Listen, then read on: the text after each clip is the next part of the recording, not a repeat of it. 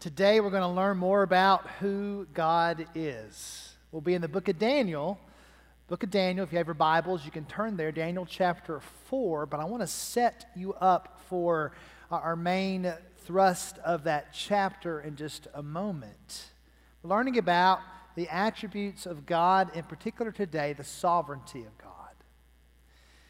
We come to the book of Daniel, and you find it beginning with captivity, where Daniel and three of his friends, Hananiah, Mishael, and Azariah, which you don't know them by those names. You know them by their Babylonian names because they were taken captive along with others from the nation of Israel into captivity into Babylon. And there they are indoctrinated into all things Babylon. And after that period of training, of education, of indoctrination of these four individuals who are talked about in chapter 1, they are elevated to places of great leadership in King Nebuchadnezzar's rule. We're told in particular that Daniel has this special ability to be able to understand and interpret dreams. We come to chapter 2, and King Nebuchadnezzar, the king of Babylon, has a dream. And in that dream, no one of his advisors could explain it. But Daniel could. He alone could give the king the explanation of the dream. And by the way, when you look at that dream that Nebuchadnezzar has, it is a dream of God's sovereignty over all the nations of the earth.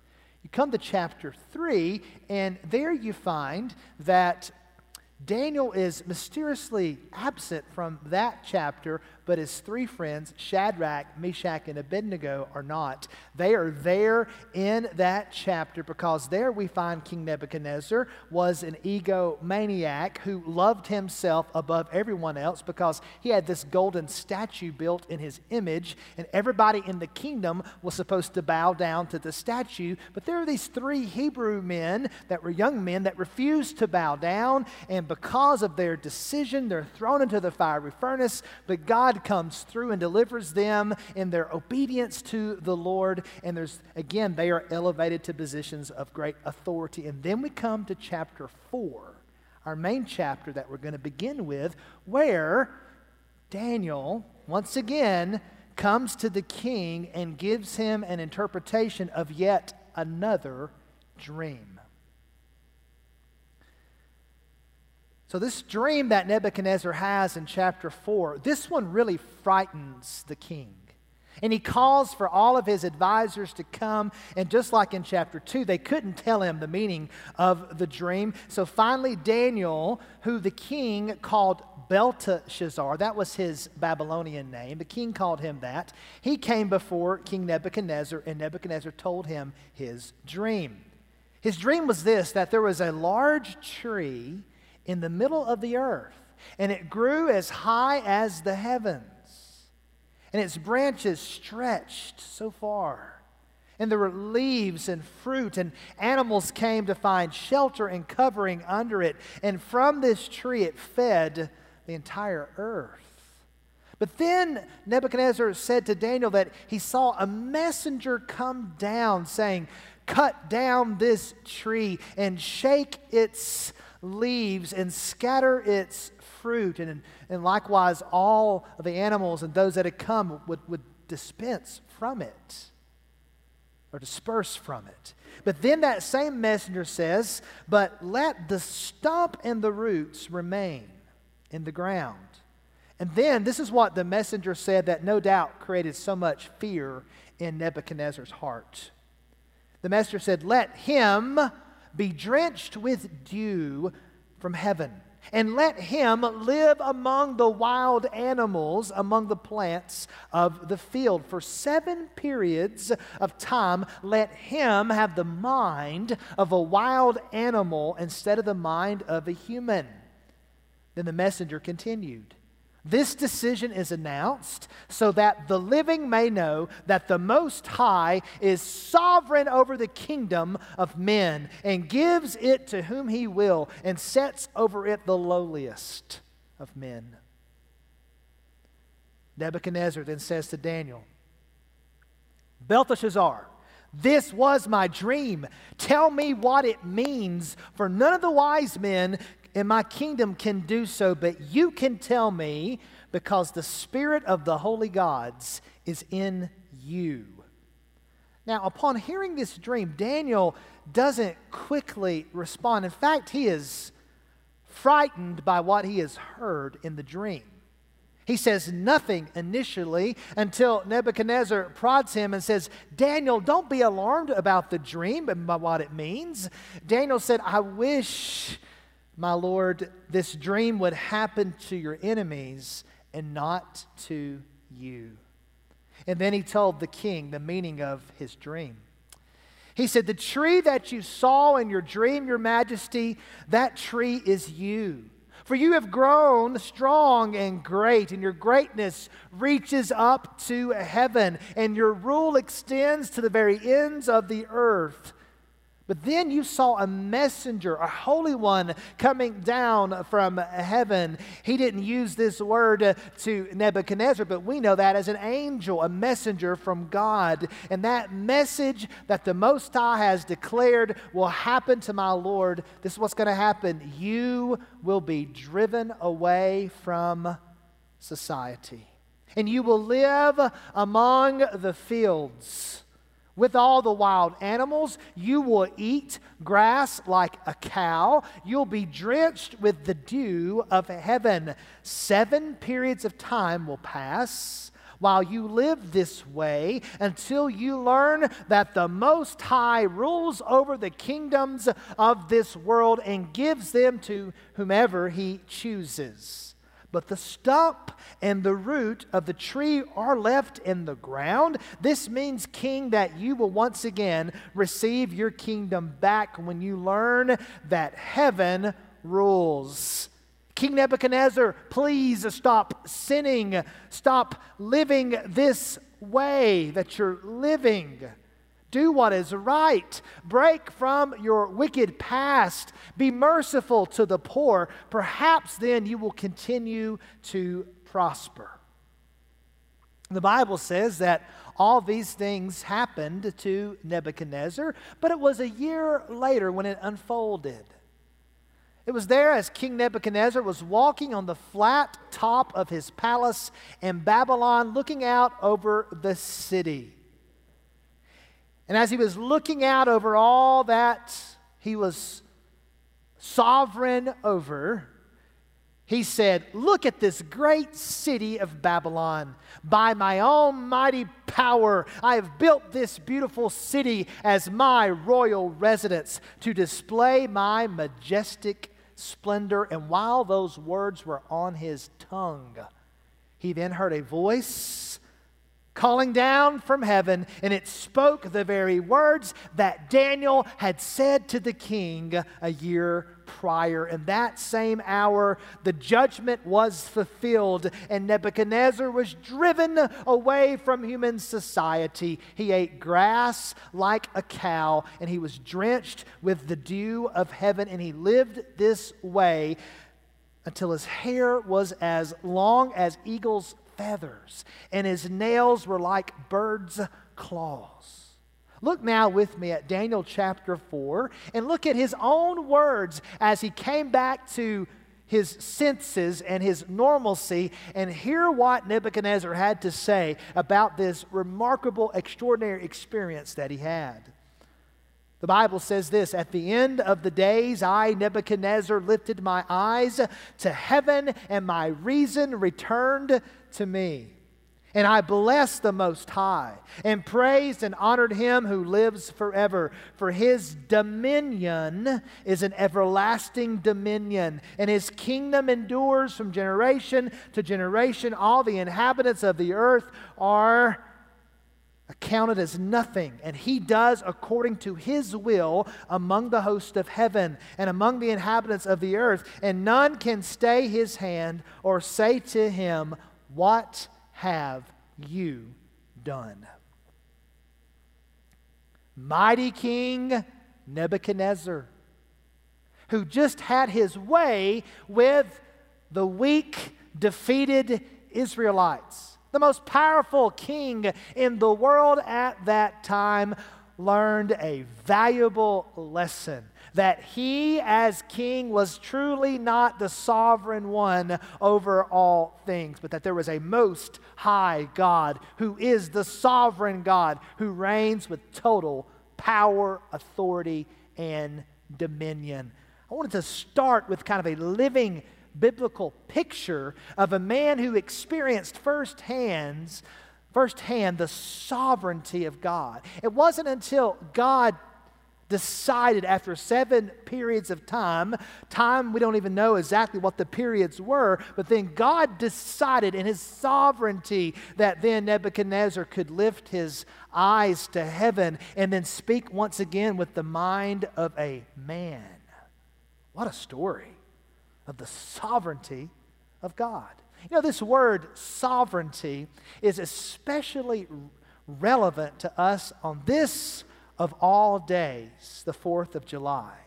Because on July the 4th, 1776, we as a people declared our independence from Great Britain. Great Britain's king, George III, he was sovereign over all lands and people belonging to Great Britain. He ruled as the sovereign, as the king over the 13 colonies until those 13 colonies took a bold step to become their own sovereign nation.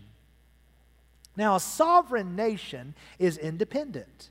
A sovereign nation has authority over itself.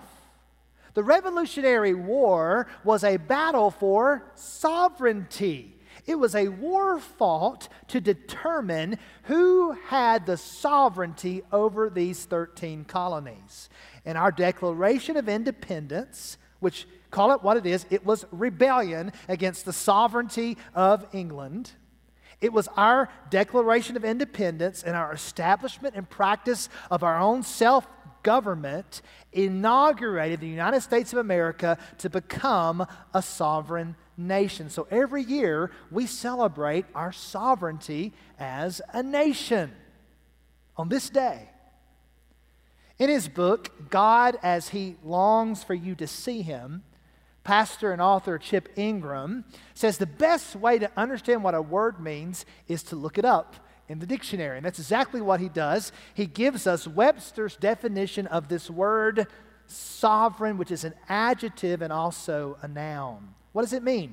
You can see on the screen. It means to be above or superior to all others, chief, greatest, supreme. Number two, it means to be supreme in power, rank, or authority. Three, of or holding the position of ruler, royal, reigning. Four, independent of all others. Five, excellent, outstanding. As a noun, the word sovereign means a person who possesses sovereign authority or power, specifically a monarch or a ruler. Could there not be a better word to describe our God? All of the attributes of God are true about God, 100% true about Him. But this word sovereign is such a powerful relevant word for us today as a nation celebrating our freedom, but also because our God is truly sovereign, above all, superior to all. No one greater, no one more supreme than God. No one outranks God. No one has more power than God or authority than God. He is the ruler over everything. He's I am who I am, eternally self existent. He is independent of all others. And who is more excellent or outstanding than God? We're spending the summer just scratching the surface of learning the attributes of who God is.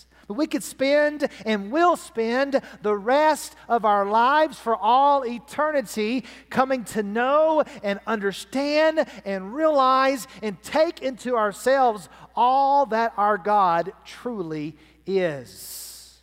He is sovereign. No one is more excellent or outstanding or incomprehensible than our God. He is the ultimate sovereign who reigns, who possesses all authority and power. So he clearly fits the bill for this definition as a sovereign God. Today we're looking at the sovereignty of God. I've given you a biblical example from Daniel 4, a definition from Webster, who, by the way, was a strong Bible believing Christian himself.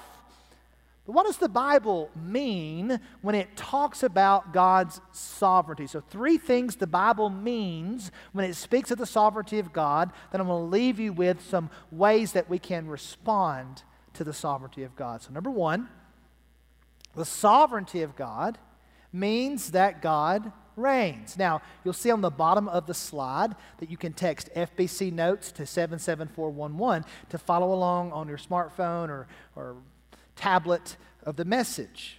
If you ever want a copy of my message, just email me or just call the office. I, I, I, can send you a Microsoft Word document of the notes. I want to share these notes with you. So, this word sovereignty, within the word sovereignty is the word reign, right in the middle. See that reign? The sovereignty of God means that God reigns. There are so many verses that talk about God reigning as king. Just three I'll share with you, three references. Psalm 47 8 to begin. God reigns over the nations, God sits on his holy throne. Now, today, after this service, I'm not sure what your plans are on this Independence Day. Maybe your family's traveling in to see. Maybe they're already here and you're sitting together this morning in church. Maybe you're watching online or on television because you're traveling today. But here we are on this Independence Day, and you will probably go back to your domain of sovereignty, which is your home, right? And usually, inside of our domain of sovereignty, we have a seat. That's our seat that we sit on. Maybe it's our throne to where we can rule the television or tell others what we would like for them to do as, as the authority of the home. Maybe your throne today is going to be right beside that barbecue grill. I'm not sure where exactly how you're going to be reigning, but know this that there is only one throne in heaven. It is holy it is set apart, and the Lord God is the one who sits on it, and he rules over the nations. Psalm 113, 4 and 5, that definition of sovereignty from, from Webster, that to be sovereign is to be above all. It says, The Lord is high above all nations, his glory above the heavens. I mean, look outside and see the glorious heavens, the stars how beautiful they are. But God's glory is above that, the psalmist says. Verse 5 Who is like the Lord our God who is seated on high? And the answer is no one. He is sovereign, seated on high above all others. Then Psalm 22 28 For kingship belongs to the Lord, and he rules over the nations. Kingship is his. He is the king of kings. We know from the Bible that anyone who serves with any kind of dominion or sovereignty in this life is granted kingship in that area from the King of Kings. Daniel pr- prays this in chapter 9 and talks about this the sovereignty of God over human leaders and rulers, but our Lord Jesus really shows this to us in his conversation with Pontius Pilate in the Gospel of John just before Jesus Christ will go to the cross. Pontius Pilate really is trying to help Jesus because he is the Roman governor there of the region of Israel. And he has authority. And he's trying to get Jesus just tell me something, right? Because these Jewish leaders want Pilate to declare Jesus Christ to be crucified. He's like, just, just tell me something, Jesus, that, so I can help you. Don't you know I have the authority to condemn you or release you? To which Jesus says, You would have no authority at all unless it was granted to you by my Father in heaven. You see, Jesus understood that heaven rules, and that any earthly ruler comes under the sovereignty of God, and Jesus was coming under the sovereign will of his Father, and that's why he said, Not my will, but yours be done. The sovereignty of God means that God reigns at its essence. It's part of the word sovereignty, right? Number two, the sovereignty of God means that God does all that he pleases to do. That God does all that he pleases to do. This comes straight from a great psalm, Psalm 115 3. Our God is in the heavens, he does all that he pleases. Not my idea that sovereignty of God means that God does all that he pleases to do, but the Bible tells us that God is sovereign and does all that he pleases to do. To illustrate this, let's go back to a very familiar, popular animated film by Disney uh, a few decades ago, The Lion King. A, a cartoon movie about being king, right? And so, who is the lion king? Well, it's, it's, it's Mufasa, the dad, but it's really the son, Simba. And so, Simba knows that he's going to be king one day when he gets older. And so, he's walking around with his good friend Nala, and they're talking about what it would be like when I'm king. And of course, there is Zazu, that advisor to his dad, that bird, and he's just kind of going back and forth with Simba. And what does Disney do? But they write a song and they bring it out in song, right? And so Simba says, Oh, I just can't wait to be king. No one's saying do this. No one's saying be there. No one's saying stop that. No one's saying see here. What? Free to run around all day, right? You know the song. Free to do it all my way. Da, da, da, da, right, good song, right? I'll never forget that song. I heard it years ago. But it, it talks about sovereignty, right? He's like, I want to do what I want to do with, with total dominion. I want to do what I want to do. That's part of being sovereign.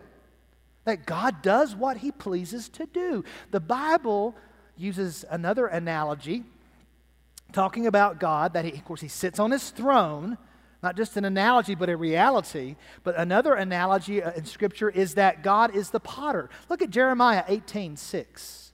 This is a familiar analogy used in Isaiah 64 and even Romans chapter 9 of God being the potter. O house of Israel, can I not do with you as this potter has done, declares the Lord. Behold, like clay in the potter's hand, so are you in my hand, O house of Israel. I never have messed with clay, but I've played with Play Doh, right? the poor man's clay. And so, yeah, I mean, the, the potter has total sovereignty over doing what he or she pleases with the clay. That's the image, that's the analogy. Isaiah 64 one of the rare times in the Old Testament where, where the, the writer says that God, you are our Father and you are the potter and we are the clay. There's a great old hymn that we sing Have thine own way, Lord. Have thine own way. You are the potter. I am the clay. And then in Romans chapter 9, that great chapter about sovereignty, where, where Paul says, Who are you, man, to talk back to the potter? He does all that he pleases. Part of what it means that he's sovereign. So he reigns. He does all he pleases to do. Number three, the sovereignty of God means that there is no other one like God. No other one like God. I'm going to skip to Isaiah 44. Because if you want to see a book in the Bible that declares the holiness of God, the majesty of God, the omnipotence and omniscience of God and the very sovereignty of God. Read Isaiah chapter 44, verses 6 through 8. Thus says the Lord, the King of Israel and his Redeemer, the Lord of hosts. So many names, uh, attributes of God given those first few words, right? I am who I am. I am the Lord of heaven's armies. I am your King and I am your Redeemer. This is who I am.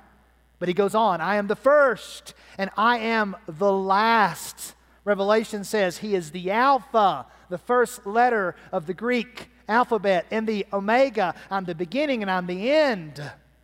No one comes in front of me. No one comes after me. I am who I am, first, last. Besides me, there is no God who is like me, God says. Let him proclaim it. In other words, here's the microphone. Step up. Tell me who's like me. And God can say this because he's God. He says, Let him proclaim it. Let him declare and set it before me, since I appointed an ancient people. Let them declare what is to come and what will happen. So here, Isaiah, speaking the word of God, is saying that God's foreknowledge of what is to come is demonstrating that he is unlike any other, that he's sovereign. Verse 8 Fear not, nor be afraid.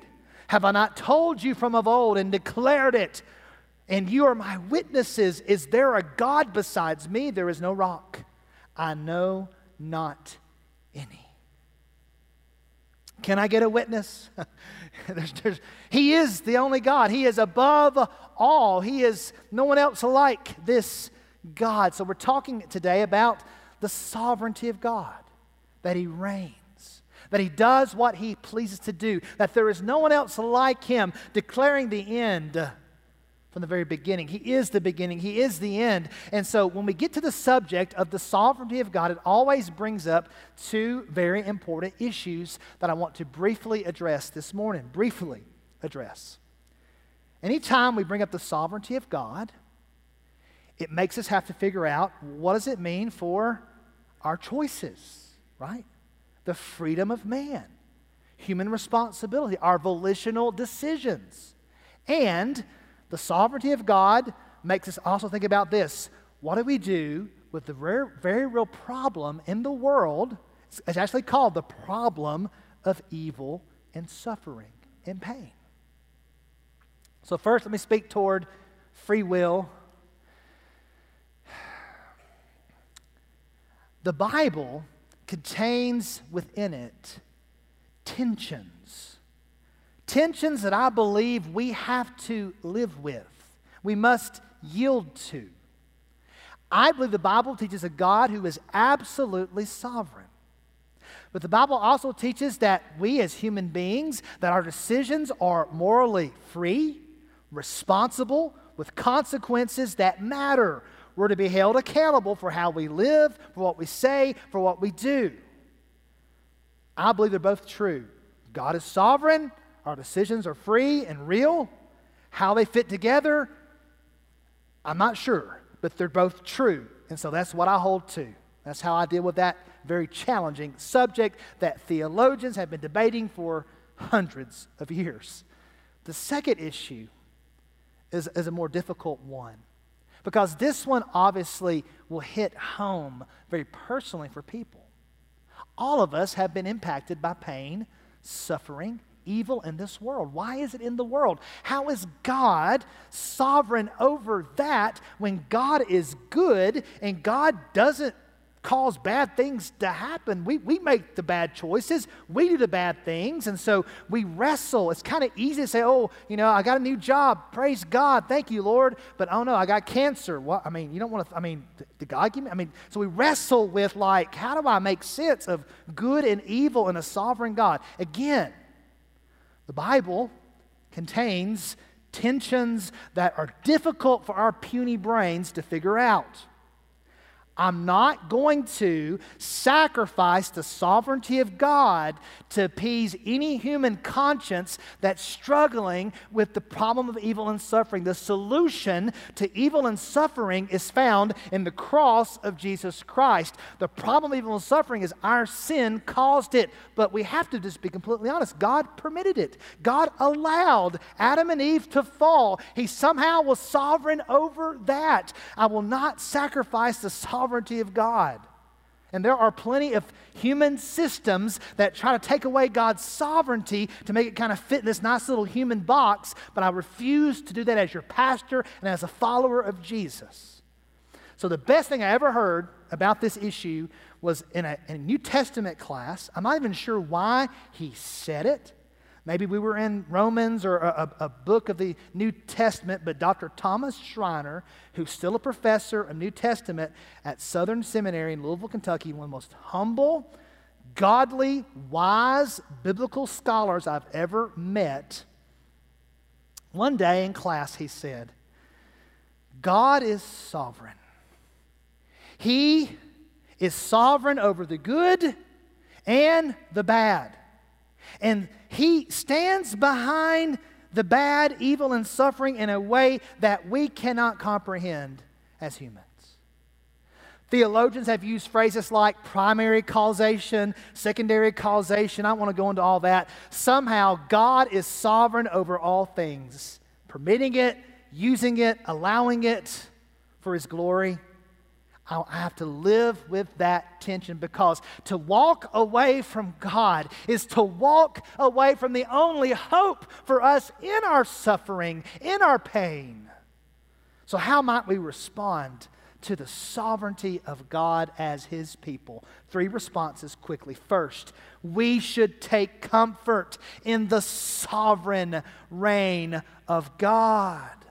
Oh, comfort in the sovereign reign of God. Look at Psalm 93, a short psalm all about sovereignty. The Lord reigns. He is robed in majesty. The Lord is robed. He's put strength on his belt. Yes, the world is established. It shall never be moved. Your throne is established from of old. You are from everlasting. The floods have lifted up, O Lord. The floods have lifted up their voice the floods lift up their roaring, mightier than the thunders of many waters, mightier than the waves of the sea. The Lord on high is mighty. Your decrees are very trustworthy. Holiness befits your house, O Lord, forevermore. We've all been through the fire and through the flood, to use a biblical analogy, and the floods will lift up their voice in our lives in this world. But there is one who is mightier than the thunders of many waters,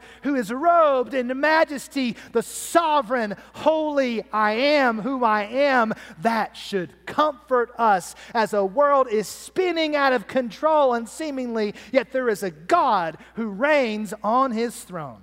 That should comfort us, church. I will not take away the sovereignty of God to try to help me figure out why things happen. I'll refuse to compromise that God is sovereign. That will bring you comfort when you yield to it. Number two, and look, look human beings fight this doctrine. They fight it because we want to be in charge. And we fight it. We fight it. But number two, we should fully surrender to God's rule and reign in our lives. Philippians 2 9, a verse that speaks of what will happen one day. Therefore, God has highly exalted him and bestowed on him the name that is above every name, so that at the name of Jesus every knee should bow in heaven, on earth, and under the earth, and every tongue confess that Jesus Christ is Lord to the glory of God the Father. A yielding to Jesus as sovereign King. Do it today, gladly. Surrender to God's rule and reign in your life so it should comfort, we should take comfort in his reign, surrender to his reign. But number three, we must trust that God is always able to work all things together for good. What a promise. What a promise for us. I, I preached this same message at both services this morning, and somebody said last service, he said, Romans 8 28 we can kind of make sense of that verse in reverse, right? I've heard it said before that this promise, Romans 8 28, that I'm going to read to you, doesn't always make sense in the moment. It may never make sense, but lots of times we can see it in the rearview mirror how God worked it all for good. Look at Romans 8 28. And we know that God causes all things to work together for good. And it's qualified by this to those who love God so be sure and love God, by the way. And to those who are called according to his purpose, one and the same. Called according to God's purpose, those who love God. God works all things together for good. What a promise. Two examples, one Old Testament, one New, then I'll be finished.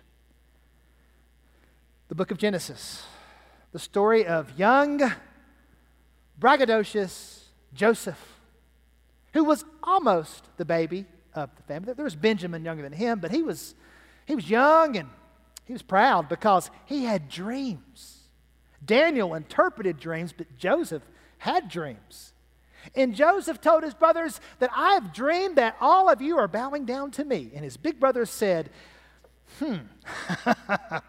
I'm sure that blessed their hearts. Oh, they were upset and they were looking for their chance. And one day they saw Joseph out in the wilderness. He was coming there to check on his brothers, and they wanted to kill him. They couldn't decide do we kill him? Do we, we so they threw him in a pit, and then they sell him into slavery. And this poor young man goes down to the pit, to the gutter of life. But the Bible says time and time again, but the Lord was with him. God was with Joseph. That's all you need. God's with Joseph. And what happens? God elevates that humble man who was imprisoned, falsely accused, a picture of Jesus being falsely accused, by the way. And here is Joseph being elevated to a great position of authority. He's second in command of all of Egypt. What happens?